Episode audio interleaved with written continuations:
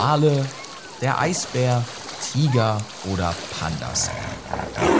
Woran denkt ihr, wenn ihr gefährdete Tierart hört? An eines der über 38.500 Spezies, die 2021 weltweit vom Aussterben bedroht sind? Oder an Insekten und Mikroorganismen, oft so klein, dass man sie mit bloßem Auge kaum erkennen kann und die auf den roten Listen nicht mal auftauchen? Heute geht es in Klima und Wir mal nicht primär ums Klima, sondern um eine oft vergessene Krise, die am Ende über den Fortbestand der Menschheit entscheidet. Das Artensterben. Klima und wir. Wegweiser in eine nachhaltige Zukunft.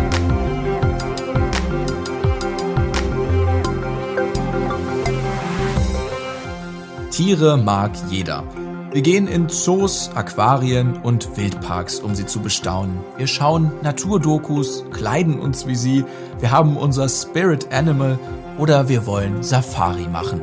Der Planet ist reich an Vielfalt. Viele der Spezies, mit denen wir unseren Platz auf der Erde teilen, sind kaum erforscht oder noch gar nicht entdeckt.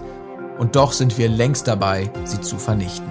Jeden Tag sterben ungefähr 150 Arten aus. Vom größten Artensterben seit dem Verschwinden der Dinosaurier ist die Rede. Es ist eine heimliche und unheimliche Krise zugleich und sie bedeutet den leisen Verlust des Lebens um uns herum. Hallo zu Klima und wir. Mein Name ist Maximilian Arnhold. Ich freue mich sehr, dass ihr bei diesem wichtigen und traurigen Thema zugleich eingeschaltet habt. Ich verspreche euch an dieser Stelle, es wird nicht traurig bleiben, sondern wir schauen uns auch genau an, wie man die Vielfalt der Erde beschützen kann. Ich habe mir für diese Folge gleich zwei GesprächspartnerInnen gesucht. Zunächst rede ich mit einem Top-Forscher auf dem Gebiet der Artenvielfalt und dann mit einer Biologin im Artenschutzteam des WWF. Ihr erfahrt erst, wie der Klimawandel und das Artensterben zusammenhängen und dann, was man dagegen tun kann. Viel Spaß beim Hören. Mein erster Gast ist promovierter Agrarbiologe. Er erforscht den Zusammenhang von Artensterben, Klimawandel und Pandemien und er ist einer von 500 ForscherInnen, die den jüngsten Bericht des Weltbiodiversitätsrates mitgeschrieben haben. Ich spreche jetzt mit Dr. Josef Settele, Professor für Ökologie am Helmholtz Zentrum für Umweltforschung in Halle an der Saale. Hallo Herr Settele, ich grüße Sie. Hallo Herr Arnold. Herr Settele, die Klimakrise, die ist ja alles andere als gelöst, aber inzwischen immerhin in aller Munde. Dieser Podcast zum Beispiel heißt Klima und wir und eben nicht anders. Warum scheint das Artensterben weniger Besorgnis auszulösen? Ist es nicht die viel größere heimliche Krise? Ja, es stimmt natürlich. Aus meiner Sicht ist es schon die viel größere Krise, aber es ist natürlich auch viel komplizierter. Ne? Das, äh, das ganze Artenthematik, Interaktion von Arten, Abhängigkeiten, Vielfalt ist natürlich als Thema schwer zu fassen. Und Klima ist dazu im Vergleich relativ einfach und straight. Das heißt, ich habe im Prinzip einfache Indikatoren, habe CO2, habe Methan, habe Temperatur, habe Grad, habe irgendwelche Ziele, die in Grad festzumachen sind und damit bin ich eigentlich schon ganz gut durch bei diesen Rahmenbedingungen. Das ist bei den Arten natürlich alles viel, viel komplexer und schwieriger. Es heißt ja oft, wir sind am Beginn eines sechsten großen Massenaussterbens. Das klingt erstmal sehr bedrohlich. Ähm, es heißt aber gleichzeitig irgendwie auch, Arten sind eigentlich immer ausgestorben. Können Sie das mal ganz kurz erläutern und einordnen? Also wir haben immer eine Dynamik in der Natur gehabt und zwar so, dass immer Arten aussterben, immer neue auch entstanden sind. Das war so ein, so ein Geben und Nehmen, sage ich mal. Aber die Raten waren natürlich jetzt über die Geschichte betrachtet ganz andere. Die Aussterberaten sind wesentlich kleiner. Das sind zwei Arten pro 100 Jahre oder sowas, die weltweit aussterben, in der Größenordnung zumindest. Wenn wir jetzt viel, viel mehr Arten in viel kürzerer Zeit zum Aussterben bringen. Das heißt, Aussterben gab es immer schon, ist richtig, wird es auch immer geben. Aber Aussterben, das sehr stark mit uns als Menschen zusammenhängt und mit der Wirtschaftsweise, ist eben das, was momentan uns sehr viel Sorge macht. Wir hatten ja versucht, in diesem Biodiversitätsbericht abzuschätzen, wie das aussieht. Und da haben wir gesagt, dass eine Million von acht Millionen existenten Arten vom Aussterben bedroht ist. Und zwar in den nächsten Jahrzehnten, wenn wir nicht gegensteuern. Die beiden Zusätze sind aber wichtig. Also nicht alles verloren. Man muss gegensteuern und es dauert noch ein bisschen. Das heißt, wir haben auch noch Chancen.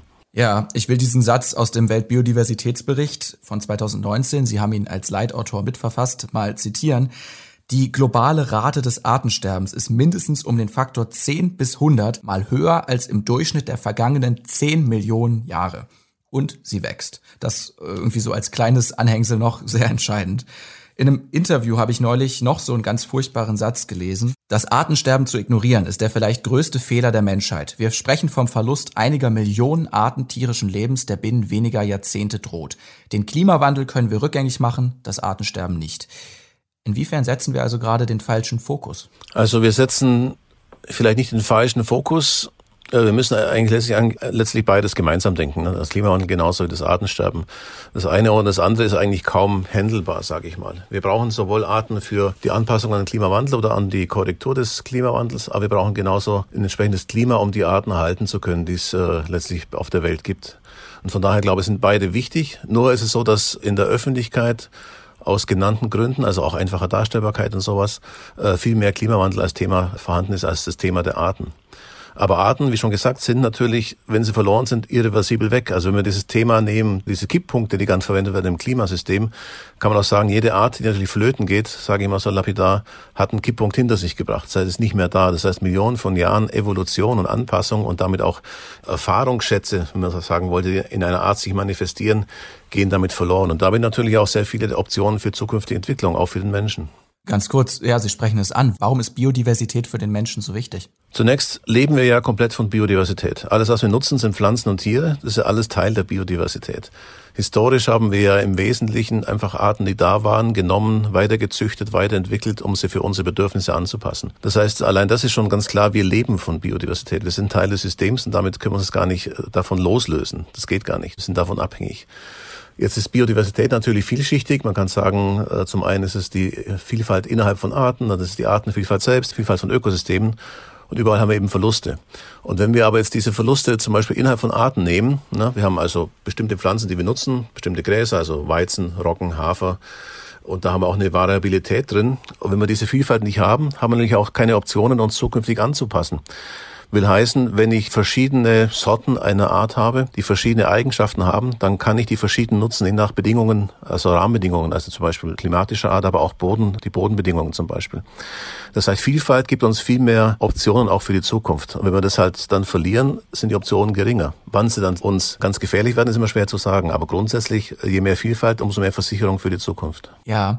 Wie sieht denn das Worst Case des Artensterbens aus? Sie haben es ja zum Beispiel auch in Ihrem Buch Die Triple-Krise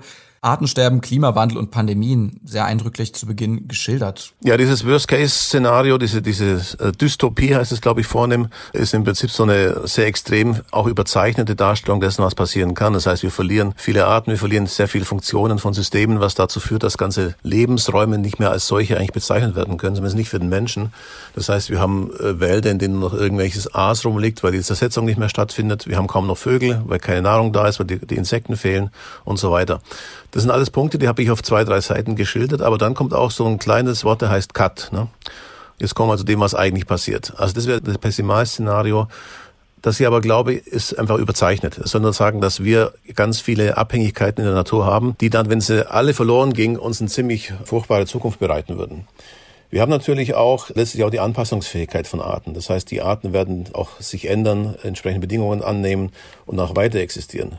Nur wir als Art dann letztlich das schaffen, uns so anzupassen, ist die andere Frage. Das heißt, ich habe keine Sorge um die Natur, ich habe Sorge um uns als Teil dieser Natur.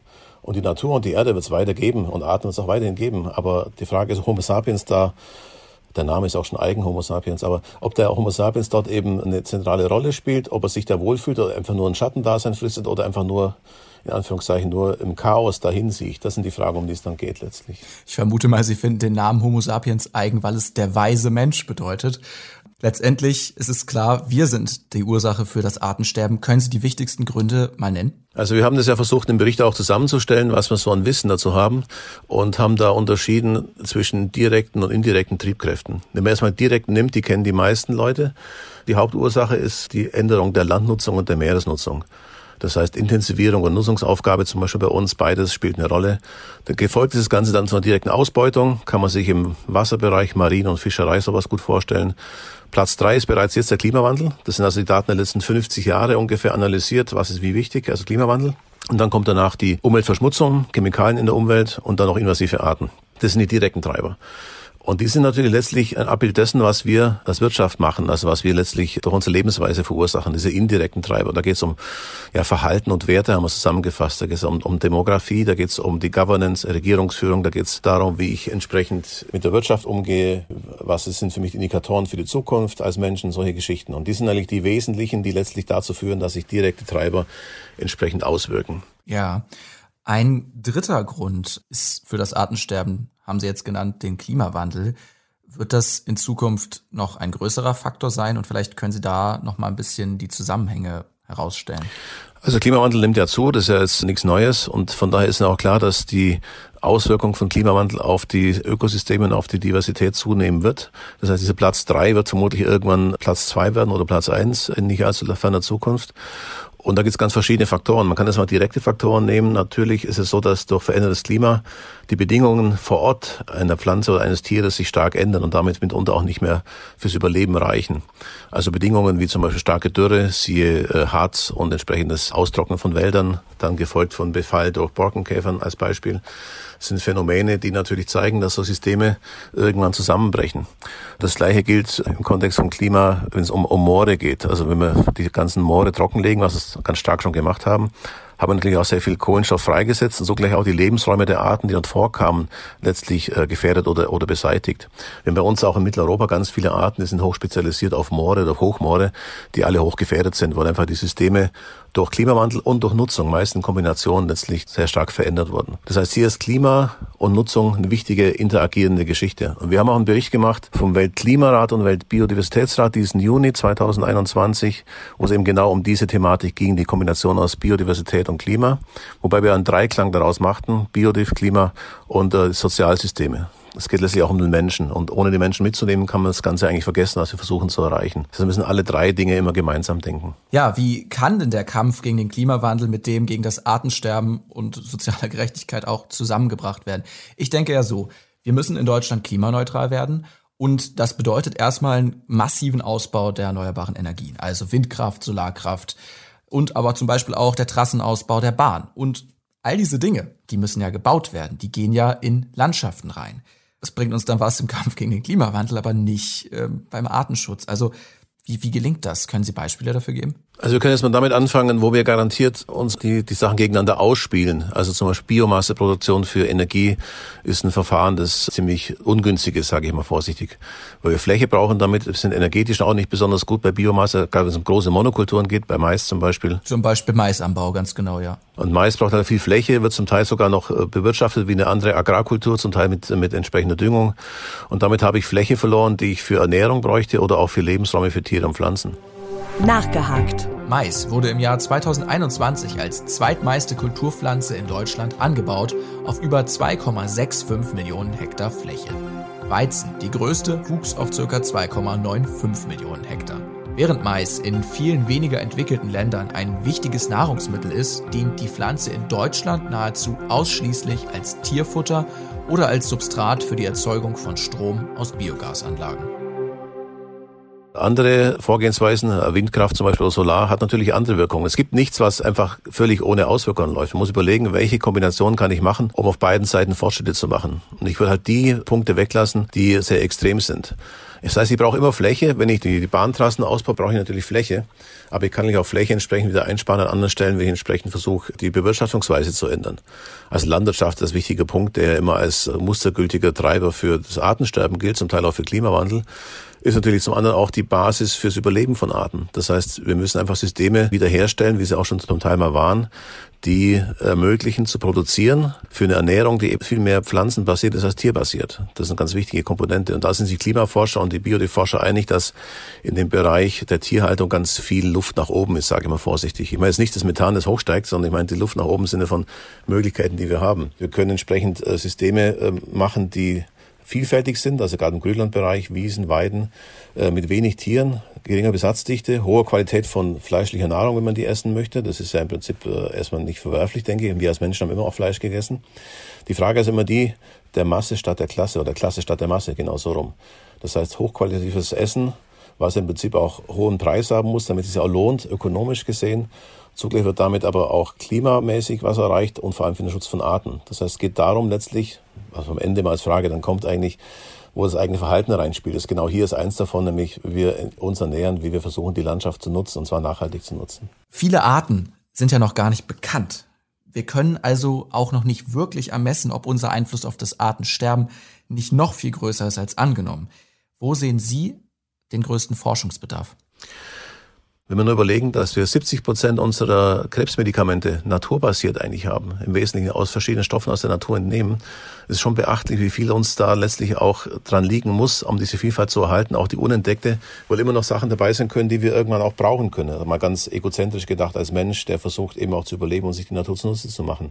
Also von daher geht es darum, diese Arten zu erforschen, ja. Und bei den Insekten haben wir sicher einen, kleinen Teil erst, äh, den, den wir kennen. Da geht es also mehr als die Hälfte ist unbekannt mit Sicherheit. Wahrscheinlich sogar sind so 10, 15 Prozent bekannt. Das ist schwer zu sagen. Aber da haben wir ganz viele dabei, die hochspannende Anpassungen haben, hoch, hochspannende physiologische Eigenschaften. Das heißt Forschung im Sinne von was Arten machen, was sie betreiben, wie sie sich auszeichnen, was sie in der Lage sind umzusetzen, ist für uns immer auch von potenzieller Relevanz. Und auch wenn ein großer Teil vielleicht nicht relevant wird, wir wissen ja vorher nicht, was relevant wird. Das heißt, da in der Breite zu, zu, zu, zu schauen, ist wichtig, um hier und da mal diese spannenden Dinge auch zu entdecken, die wir für uns auch sehr gut brauchen können. Um die Arten zu schützen, um das Artensterben aufzuhalten, tagte jetzt ja auch die Biodiversitätskonferenz im chinesischen Kunming, weitgehend virtuell. Sie sind Co-Vorsitzender des Weltbiodiversitätsrates, des IPBES, und Sie schreiben seit 2014 an den Berichten davon mit. Ja, in Kunming haben sich jetzt fast 200 Staaten verpflichtet, die Biodiversität bis 2030 auf einen Weg der Erholung zu bringen. Wie zufrieden sind Sie damit? Also ich bin erstmal zufriedener, als man denkt, weil man wissen muss, dass die Kunming-Tagung zwei Teile hat. Der erste Teil war, hat es stattgefunden. Das war im Prinzip so die Absichtserklärungen der Staatenlenker, die erstmal okay ist, dass man so ein Ziel sich ausdenkt. Und die Frage der Implementierung, Umsetzung kommt erst im nächsten Jahr, April und Mai. Da ist der eigentliche Arbeitsteil der Kunming-CBD-Verhandlungen. Und da wird es dann eigentlich spannend. Das heißt, ich bin momentan noch durchaus nicht ganz so pessimistisch, sage ich mal, wie vielleicht manche andere das wären, weil gar nicht mehr zu erwarten war in diesem ersten Teil. Da ging es darum, den Prozess einfach in, mal in den Starten zu bringen. Natürlich, das Artensterben überhaupt zu bremsen oder zu stoppen oder sogar umzukehren, wird schwierig. Umkehren ist eh schwierig, weil Arten, die verloren sind, insgesamt als Arten, die kommen nicht mehr wieder. Man kann das regional runterbrechen und sagen, okay, ich habe eine Region, da habe ich viele Arten gehabt, wie bei uns in Mitteleuropa, und kann durch Gegenmaßnahmen wieder dazu kommen, dass ich wieder mehr Arten haben werde. Aber es sind nicht mehr Arten auf der Welt. Also die ausgestorben sind ausgestorben, die sind weg. Also das, das kann ich nicht rumdrehen. Ne? Das ist klar, das ist gelaufen. Ich kann nur schauen, dass möglichst wenig weitere Arten dieses Schicksal dann ereilt. Also von daher glaube ich, ist noch einiges an Hoffnung. Und man muss auch sagen, die Kunming-Verhandlungen und die CBD basiert ja darauf, dass wir diesen Bericht gemacht hatten 2019 und vieles der Ergebnisse fließt ja damit ein, muss ja dann entsprechend in Gesetzestexte dann gegossen werden. Und da wird es halt dann spannend, wo da wird es dann sehr konkret und da trennen sich dann die Spreu vom Weizen, sage ich mal, ohne sagen zu können, wer Weizen und wer Spreu ist. Ja, da wird es in der Tat sehr, sehr spannend. Sie sind auch Mitglied im Sachverständigenrat für Umweltfragen der Bundesregierung. Also Sie beraten die Bundesregierung, auch die kommende wohl. Letzte Frage aus aktuellem Anlass. Es gibt ein Empfehlungspapier für die Koalitionsverhandlungen. Sie haben mitgeschrieben. Naturschutzpolitischer Aufbruch jetzt. Das ist der Titel. Was fordern Sie da und wie optimistisch sind Sie, dass es mit einer möglichen neuen Ampelregierung kommt? Wir fordern im Prinzip eigentlich nur das, was schon offensichtlich ist, was auch zum Teil, zum großen Teil auch schon zumindest verbal gesehen vereinbart wurde. Unseren Text vom globalen Assessment, der wurde ja von Deutschland mit unterschrieben. Also im Prinzip sind alle mit einverstanden mit dem, was da steht. Und es viele Punkte, die drinstehen, sind auch die, die wir nochmal für Deutschland spezifischer formuliert haben. Äh, zum Beispiel? Ja, zum Beispiel die bessere Ausstattung in Sachen Schutz von Flächen. Das wäre eine Komponente des Management von Flächen. Auch bessere Ausstattung für ja, Vorhaben, die sich darum kümmern, bestimmte seltene Lebensräume zu erhalten. Da gibt es bei uns das Bundesprogramm Biologische Vielfalt zum Beispiel. Da kann man Anträge machen und wenn man erfolgreich ist und es gut begutachtet bekommt, dann bekommt man dennoch erst Geld für sein Vorhaben in drei Jahren weil die Ressourcen einfach hinten vorne nicht ausreichen. Das andere ist, wenn es dann um Klimawandel und Biodiv geht, natürlich auch bei uns die ganze Thematik äh, mit Morphvernässung oder Wiedervernässung. Der Link zwischen Gesundheit und Natur zum Beispiel, ganz wichtige Komponente. Jeder Mensch genießt ja Natur und jeder Mensch liebt Natur letztlich, egal was er für einen Job hat. Er geht gern irgendwo im Mittelgebirge spazieren oder geht mal auf eine Paddeltour irgendwo auf, auf dem Wasser oder sonst was. Also alles Naturgenuss, den man oft gar nicht unbedingt gleich so als solchen betrachten würde. Wenn man Leute fragt konkret, jeder ist für die Natur erstmal. Was es da konkret heißt, ist die nächste Frage natürlich. Aber immerhin haben wir da eine gemeinsame Basis, die, glaube ich, uns alle auszeichnet. Jeder mag den Vogel, der zwitschert oder irgendein Bienchen, das vor der Haustür summt oder was weiß ich. Jeder findet es erstmal gut. Von daher ist es also immer noch hoffnungsfroh, dass da sich was tut. In der Politik dann letztlich, was die Ampelkoalition machen wird, das müssen wir sehen. Aber alle Fraktionen haben eigentlich auch Experten, denen ich einiges zutraue. Wir drücken die Daumen und bleiben gespannt. Josef Settler, vielen lieben Dank für das Gespräch. Gerne, dann bis zum nächsten Mal. Wir haben die Artenvielfalt auf dem Planeten noch kaum erforscht und doch längst begonnen, sie zu vernichten. 8,7 Millionen Spezies gibt es weltweit, 6,5 Millionen an Land, 2,2 Millionen in den Ozeanen. Nur etwa 1,8 Millionen von ihnen kennen wir wirklich. Circa drei bis 400 Jahre bräuchten SystematikerInnen wie BiologInnen, um sämtliche Tierarten zu beschreiben. In der Realität ist das so natürlich nicht möglich und es ist ein Wettlauf gegen die Zeit. Das Tempo des Artenschwunds nimmt unaufhörlich weiter zu. Allein in Deutschland ist ein Drittel aller Säugetiere und auch Wildpflanzen in seinem Bestand gefährdet, die Hälfte der geschützten Fischarten in schlechtem Zustand. Es gibt aber auch positive Beispiele. Wir haben uns die Gründe für den Verlust der Spezies angeschaut, den menschengemachten Klimawandel als eine der Ursachen festgestellt, die in Zukunft noch zunimmt, und wir wissen Bescheid über den Stand der Forschung. Ich will jetzt noch näher erfahren, welche Tiere genau bedroht sind und habe dazu mit der Biologin Anne Hanschke telefoniert. Anne ist Artenschutzexpertin des WWF, der Natur- und Umweltorganisation Worldwide Fund for Nature und sie kümmert sich schwerpunktmäßig um bedrohte Spezies. Hallo Anne, schön, dass wir sprechen. Hallo. Eingangs zu dieser Folge habe ich gesagt, 38.500 Spezies stehen auf der roten Liste. Das sind unglaubliche 28 Prozent aller in der Liste überhaupt bewerteten Arten.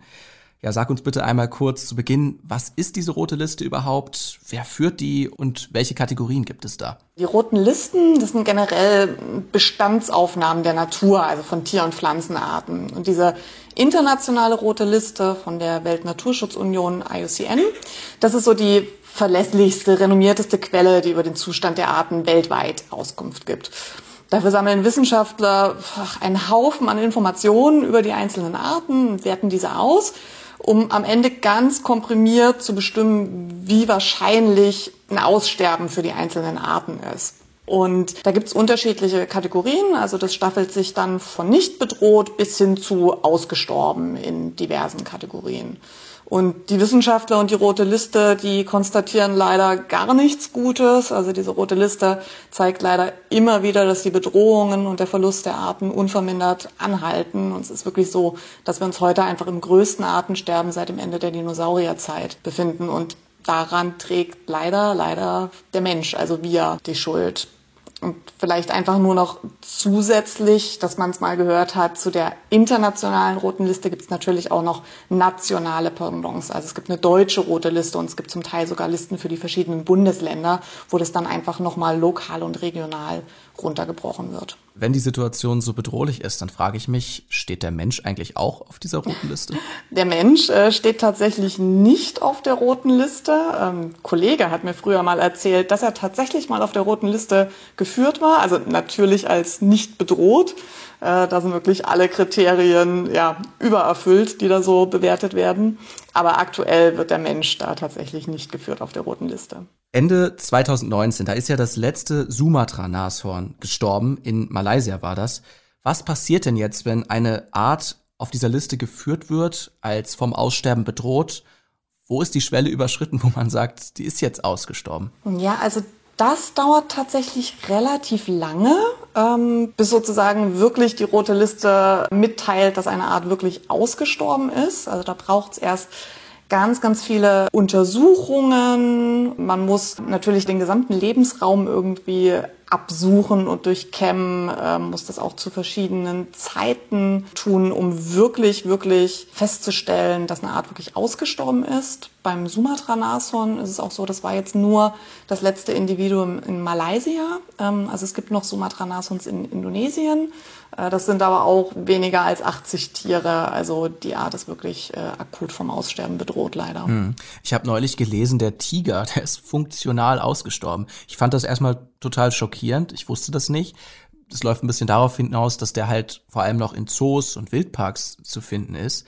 Ähm, aber was, was hat es mit diesem Begriff auf sich? Also ist das im Grunde ein, ein lebender Toter oder, oder was bedeutet das? Vom Begriff her, ähm, dieses funktional ausgestorben kann verschiedene ja, Situationen beschreiben. Also es kann sich auf eine Art beziehen, wenn Bestände so weit zurückgegangen sind, dass sie ihre Rolle im Ökosystem zum Beispiel nicht mehr erfüllen können, also keine bedeutende Rolle mehr im Ökosystem äh, spielen können. Das könnte natürlich eventuell beim Tiger ähm, gemeint sein, weil von dem gibt's ja, so um die 4000 äh, Tiere nur noch. Also unser letzter Stand, äh, der offiziell bestätigt ist, sind 3900 Tiere ungefähr. Und das sind natürlich wahnsinnig wenige Tiere. Ähm, von dem her können sie natürlich diese Rolle im Ökosystem nicht mehr ganz so übernehmen. Ähm, es kann aber auch die Situation beschreiben mit diesem funktional ausgestorben, dass Populationen generell nicht mehr überlebensfähig sind. Also dass, dass zum Beispiel so viel Lebensraum verloren gegangen ist und einfach keine Individuen oder nur noch sehr, sehr wenige Individuen gibt, äh, die sich, die sich vermehren können. Also viele haben vielleicht schon mal vom nördlichen Breitmaulnashorn gehört, von dem es ähm, ja, nur noch zwei Tiere gibt. Ähm, also zwei Weibchen noch dazu, die sich dann natürlich einfach per se schon mal nicht mehr natürlich fortpflanzen können. 157 neue Arten wurden 2018 von Forschern am Mekong in Südostasien entdeckt, darunter drei Säuger, 23 Fischarten, 14 Amphibien, viele Pflanzen und so weiter. Es werden immer wieder neue Arten entdeckt und das wird dann medial oft sehr als Erfolgsmeldung gefeiert. Wie siehst du das? Ja, also ähm, es stimmt auf jeden Fall, dass immer wieder neue Arten entdeckt werden und das ist auch gar nicht so verwunderlich. Ähm, es gibt einfach noch sehr, sehr viele Lebensräume, die bisher wenig erforscht sind. Also die Tiefsee zum Beispiel oder auch die extrem artenreichen Regenwälder, wo immer wieder neue Arten entdeckt sind.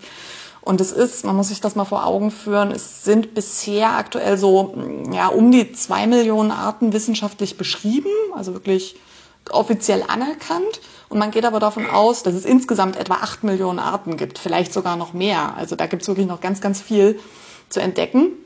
Und wenn so Arten dann neu entdeckt werden, ist das natürlich erstmal wirklich ganz, ganz wunderbar. Also wir, wir erhalten ein, ja, ein etwas vollständigeres Bild der biologischen Vielfalt. Die Art kann dann natürlich erforscht werden. Und wenn es sich bei der neu entdeckten Art dann um eine bedrohte Art handelt, und das ist jetzt nicht so unwahrscheinlich, wenn die Art bisher eben nicht bekannt war, dann kann sie natürlich auch einen guten neuen Anreiz für Natur- und Artenschutz liefern. Also dass man zum Beispiel genau diesen Lebensraum, wo eben das Tier oder die Pflanze vorkommt oder die Region, dann eben schützt. Und wenn es vielleicht auch nur ein bestimmter See oder Tümpel ist, dann ist es wirklich so, dass wir jedes, jeden Tag äh, verlieren wir Arten, die wir bisher noch gar nicht kannten und durch mhm. das Aussterben halt auch nie, nie kennenlernen werden. Und auf der anderen Seite ist es aber auch so, es besteht bei der Veröffentlichung neuer Arten natürlich auch immer die Gefahr so ein bisschen, also gerade wenn man jetzt besonders attraktive Tiere oder Pflanzen anguckt, dass dadurch natürlich auch ein großes Interesse an der neuen Art geweckt wird und dass die zum Beispiel in den Fokus von Sammlern rückt. Also mm, es ist zum Beispiel der psychedelische Felsengecko, wenn ich mich da gerade richtig erinnere, in Vietnam. Klingt ja abgespaced. Ja, der, der sieht auch ganz abgespaced aus, auf jeden Fall. Also gerne mal äh, googeln oder besser Ecosia nutzen. Ähm, Genau, und das ist wirklich so, der ist ähm, 2010 erstmals beschrieben worden und weil der halt so toll irgendwie aussieht, ähm, hatte der dann so einen Sammlerwert und wurde dann auch in Europa zum Handel angeboten. Und da ist eben das Problem, dass neu entdeckte Arten normalerweise noch nicht automatisch durch nationale oder internationale Gesetze geschützt sind und das dann eben immer erst bei bedrohten Arten nachgeholt werden muss und das halt einfach lange dauern kann. Also bei dem Felsengecko, das war dann 2016, glaube ich, der Fall, dass der dann erst geschützt wurde. Ne? Und ja, also wenn, wenn so Entdeckungen von neuen Arten gefeiert werden, wie gesagt, das ist echt was Tolles und was Besonderes, aber darf nicht der Eindruck erweckt werden, dass wir jetzt plötzlich mehr biologische Vielfalt hätten. Ne? Also die, die Art, die da entdeckt wurde, die gab es ja vorher auch schon. Wir kannten sie halt einfach nur noch nicht. Und ja. man muss auch bedenken, dass bei neu entdeckten Arten es ja oft auch nur ganz, ganz wenige Individuen überhaupt gibt. Also von neu entdeckten Pflanzen gibt es teilweise nur irgendwie ein paar Dutzend Individuen noch irgendwo. Ja, da würde ich gern jetzt mal genauer drauf eingehen. Wer sind denn jetzt, vielleicht nicht bei Pflanzen, aber wer sind denn jetzt im Tierreich die Gewinner und Verlierer der bedrohten Arten in diesem Jahr 2021? Generell ist es so, dass sich auf Seiten der Verlierer immer viel, viel mehr Beispiele finden lassen, leider. Also in 2021 bei der internationalen roten Liste waren es zum Beispiel die afrikanischen Waldelefanten, deren Bestände die brachen innerhalb von 31 Jahren irgendwie um mehr als 86 Prozent ein. Also das ist wirklich ganz, ganz, ganz gravierend. Und mhm. wenn man jetzt zum Beispiel mal ins Meer guckt, Haie und Rochen sind so ein ganz großes Beispiel von ja, massiven Verlierern leider. Auch dieses Jahr wurden wieder ganz, ganz viele Haie und Rochenarten auf, also sie waren vorher schon auf der roten Liste, aber es wurde sozusagen festgestellt, dass sie noch einen schlechteren Erhaltungszustand haben, als bisher angenommen wurde. Also mittlerweile sind 37 Prozent der Hai- und Rochenarten bedroht. Viele davon wirklich sogar direkt vom Aussterben bedroht. Manche Arten sind sogar wahrscheinlich schon ausgestorben. Das lässt sich ja auch im Meer immer ein bisschen schwierig sagen äh, und untersuchen. Mhm. Wenn man jetzt zum Beispiel mal nach Deutschland guckt, ähm, nenne ich immer ganz gerne Amphibien und Reptilien. Also es gab auch erst eine neue äh, rote Liste für Deutschland, die festgestellt hat, dass jede zweite der heimischen Amphibienarten, also frische Kröten und so, in ihrem Bestand gefährdet sind. Also jede zweite, das ist wirklich massiv. Und bei den Reptilien liegt der Anteil äh, sogar noch höher. Also ja, mhm. also geht's wirklich Laubfrosch und Kreuzotter und, und all den Tierchen leider gar nicht gut. Das, das waren jetzt alles Verlierer. Kannst du vielleicht einen Gewinner, eine Gewinnerin uns, uns nennen? Ja, da, da finden wir bestimmt auch noch was auf jeden Nein, Fall. Das, nicht, das ist eh schon so bedrückend, du. Das ist, da finden wir wenigstens eine gute jetzt, eine gute Art. Nein, definitiv. Wir finden bestimmt auch mehr. Ähm, also im internationalen Kontext kann ich mich erinnern, dass es den Thunfischen aktuell besser geht. Also im September kam gerade ein neues Update äh, der internationalen roten Liste raus und da wurde eben festgestellt, dass ähm, vier von den sieben am meist befischten Thunfischarten sich in ihren Beständen erholt haben. Also Länder haben dann nachhaltigere Fischereiquoten umgesetzt und auch vor allen Dingen die illegale Fischerei bekämpft. Und deswegen äh, haben die sich da erholt. Auch bei der roten Liste in Deutschland gibt es natürlich immer mal wieder Erfolgsmeldungen. Also die Kegelrobbe zum Beispiel in der Nordsee, also die atlantische Kegelrobbe, die ist mittlerweile weniger bedroht. Der Wolf gilt nicht mehr als vom Aussterben bedroht, also ist immer noch gefährdet oder stark gefährdet, aber eben nicht mehr akut vom Aussterben bedroht, weil die Bestände in Deutschland ja auch äh, steigen oder die Fischotter erholen sich zum Beispiel auch. Also es lassen sich auf jeden Fall auch immer ein paar Erfolgsgeschichten äh, finden, die aber auch häufig oder meistens natürlich mit ganz konkreten und gezielten Naturschutzmaßnahmen dann einfach zusammenhängen. Liebe Anne, vielen Dank für das Gespräch. Sehr gerne. Und über diese Naturschutzmaßnahmen wollen wir jetzt zum Schluss sprechen. Im internationalen Kontext gibt es die Forderung der UN, bis 2030 rund ein Drittel der Erdoberfläche unter Naturschutz zu stellen. Der WWF und viele andere Organisationen haben sich dem angeschlossen. Wichtig ist hier vor allem zu schauen, um welche Gebiete es sich genau handelt und die Rechte der indigenen Bevölkerung bei der Ausweisung zu berücksichtigen. Aber was kann eigentlich jeder und jede von uns selbst tun? Artenschutz und wir sozusagen. Hier sind einige Tipps meiner zwei GesprächspartnerInnen und mir. Wer weiterlesen und hören möchte, dem verlinke ich mehr Info auch in den Show Notes. Es gibt ganz verschiedene Möglichkeiten, sich zu engagieren. Man kann erstmal auf der, vor der eigenen Haustür kehren, sage ich mal, wobei ich damit meine gar nicht unbedingt kehren, sondern das Gegenteil. Nämlich äh, vielleicht hier und da ein bisschen Chaos zuzulassen, in Ritzen was wachsen zu lassen oder auch einen Garten so zu gestalten, dass er nicht nur aus Rasenfläche besteht. Bienenhotels bauen, Nistkästen für Vögel aufhängen, Trockenmauern, Stein- oder Geröllhaufen für Insekten und Reptilien anlegen, im Frühjahr Blühstreifen pflanzen, im Herbst das Laub in einer Ecke liegen lassen, im Winter Vögel füttern mit einer Mischung aus heimischen Samen. Das sind so, ich sage mal, die ganzen alten und altbekannten Umwelttipps. Auto stehen lassen, weniger Fleisch zu essen, weil das einen ganz, ganz großen ökologischen Fußabdruck hat. Ökologische und regionale Lebensmittel eher bevorzugen, auf Ökostrom umsteigen. Dann kann man sich entsprechend engagieren, natürlich auf kommunaler Ebene. Es muss ja nicht sein, dass alle öffentlichen Grünflächen regelmäßig wie eine Rasenfläche gemäht werden. Da kann man sehr schnell Verbündete finden, wenn es darum geht, Ressourcen der öffentlichen Hand einzusparen und nur zweimal im Jahr zu mähen, ist einfach viel effizienter in jeder Hinsicht, als es fünfmal zu machen. Sich informieren über lokale Projekte und Ehrenämter oder selbst tätig werden in einer Naturschutzorganisation, zum Beispiel beim NABU, BUND, WWF oder Greenpeace etwa hat auch den Vorteil, in seinem Bemühen nicht allein zu sein und darüber sprechen mit Familie, Freunden, Bekannten. Einfach mehr über ihre eigenen Konsumentscheidungen nachzudenken. Also eben weniger zu fliegen oder zu überlegen, ob man denn nach einem Jahr oder nach zwei schon wieder ein neues Handy braucht oder neue Klamotten. Oder eben beim lokalen Händler einkaufen oder die lokalen Landwirte unterstützen. Kein oder weniger Fleischkonsum hilft der Artenvielfalt, da Futtermittel für unsere Schweine und Rinder, etwa Soja oder Mais, oft auf riesigen Anbauflächen in Südamerika wachsen, Dafür wird der Regenwald abgeholzt und Artenvielfalt vernichtet.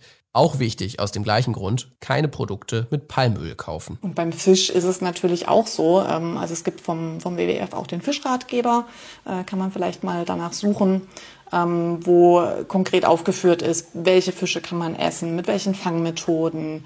Ähm, das sind natürlich auch Sachen, dass man eben keine Fischarten auf den Teller lässt unbedingt, die eigentlich überfischt sind. Aber, und das sagen wir auch immer, das Problem der Artenkrise ist so gigantisch und so weltweit, dass natürlich auch einfach die wichtigen und entscheidenden Impulse aus der Politik kommen müssen. Und wir brauchen einfach eine Transformation der gesamten Wirtschaft und der Finanzmärkte. Es geht jetzt vom Einzelnen hin zur Politik, aber das ist so ein Kontinuum.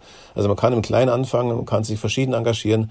Man kann sich politisch engagieren, alles ist wichtig, alles muss zusammenspielen. Solange Sachen nachgefragt sind von den Verbrauchern, also von dir und mir und allen da draußen, ähm, wird es natürlich auch angeboten. Genau, viele was Ähnliches verfolgen, es ist auch der Politik leichter, entsprechende Regeln zu erlassen. Also es ist praktisch so ein, so ein Geben und Nehmen von beiden Seiten. Ich glaube, was wichtig ist, ist immer, dass man sich gegenseitig immer auf Augenhöhe und mit Respekt begegnet. Sonst kommen wir da nicht weiter. Das ist die Frage der, des, des Sozialen. Wir müssen gemeinsam das Problem lösen. Der Schutz der Artenvielfalt als Schutz unserer natürlichen Lebensgrundlagen, als unser Schutz. Ich glaube, das ist die Art und Weise, wie man diese zweite riesengroße Krise neben der Klimakrise kommunizieren muss. Josef Settele und Anne Hanschke betonen, Artenschutz und Klimaschutz müssen zwei Seiten derselben Medaille sein, wenn sie klug gemacht sind, gehen sie Hand in Hand. Alles andere können wir uns ohnehin nicht mehr leisten. Wir haben schon zu viele Arten verloren, zu viel Zeit verschenkt. Und wir haben eine moralische Verantwortung für den Schutz des Lebens auf diesem Planeten. Wenn nicht aus purer Freude an der Vielfalt, dann aus bloßem Selbsterhalt. Wie seht ihr das? Setzt ihr euch für bedrohte Arten ein? Und habt ihr ein bedrohtes Lieblingstier, das euch besonders Sorge macht? Schreibt's mir gerne. Und auch wenn ihr mehr über Artenschutz oder ein anderes Thema hören wollt, ich freue mich über jede Nachricht auf Instagram unter Klima und Wir. Folgt da gerne auch für Infos und Hintergründe zum Podcast. Wenn ihr die Folge mögt, teilt sie natürlich gerne mit Familie, Freunden und Bekannten. Abonniert unseren Kanal und gebt uns, wenn ihr die Möglichkeit dazu habt, gerne auch eine 5-Sterne-Bewertung in Apple Podcasts. Ich bedanke mich fürs Zuhören und wünsche euch noch eine schöne Woche. Bis nächstes Mal.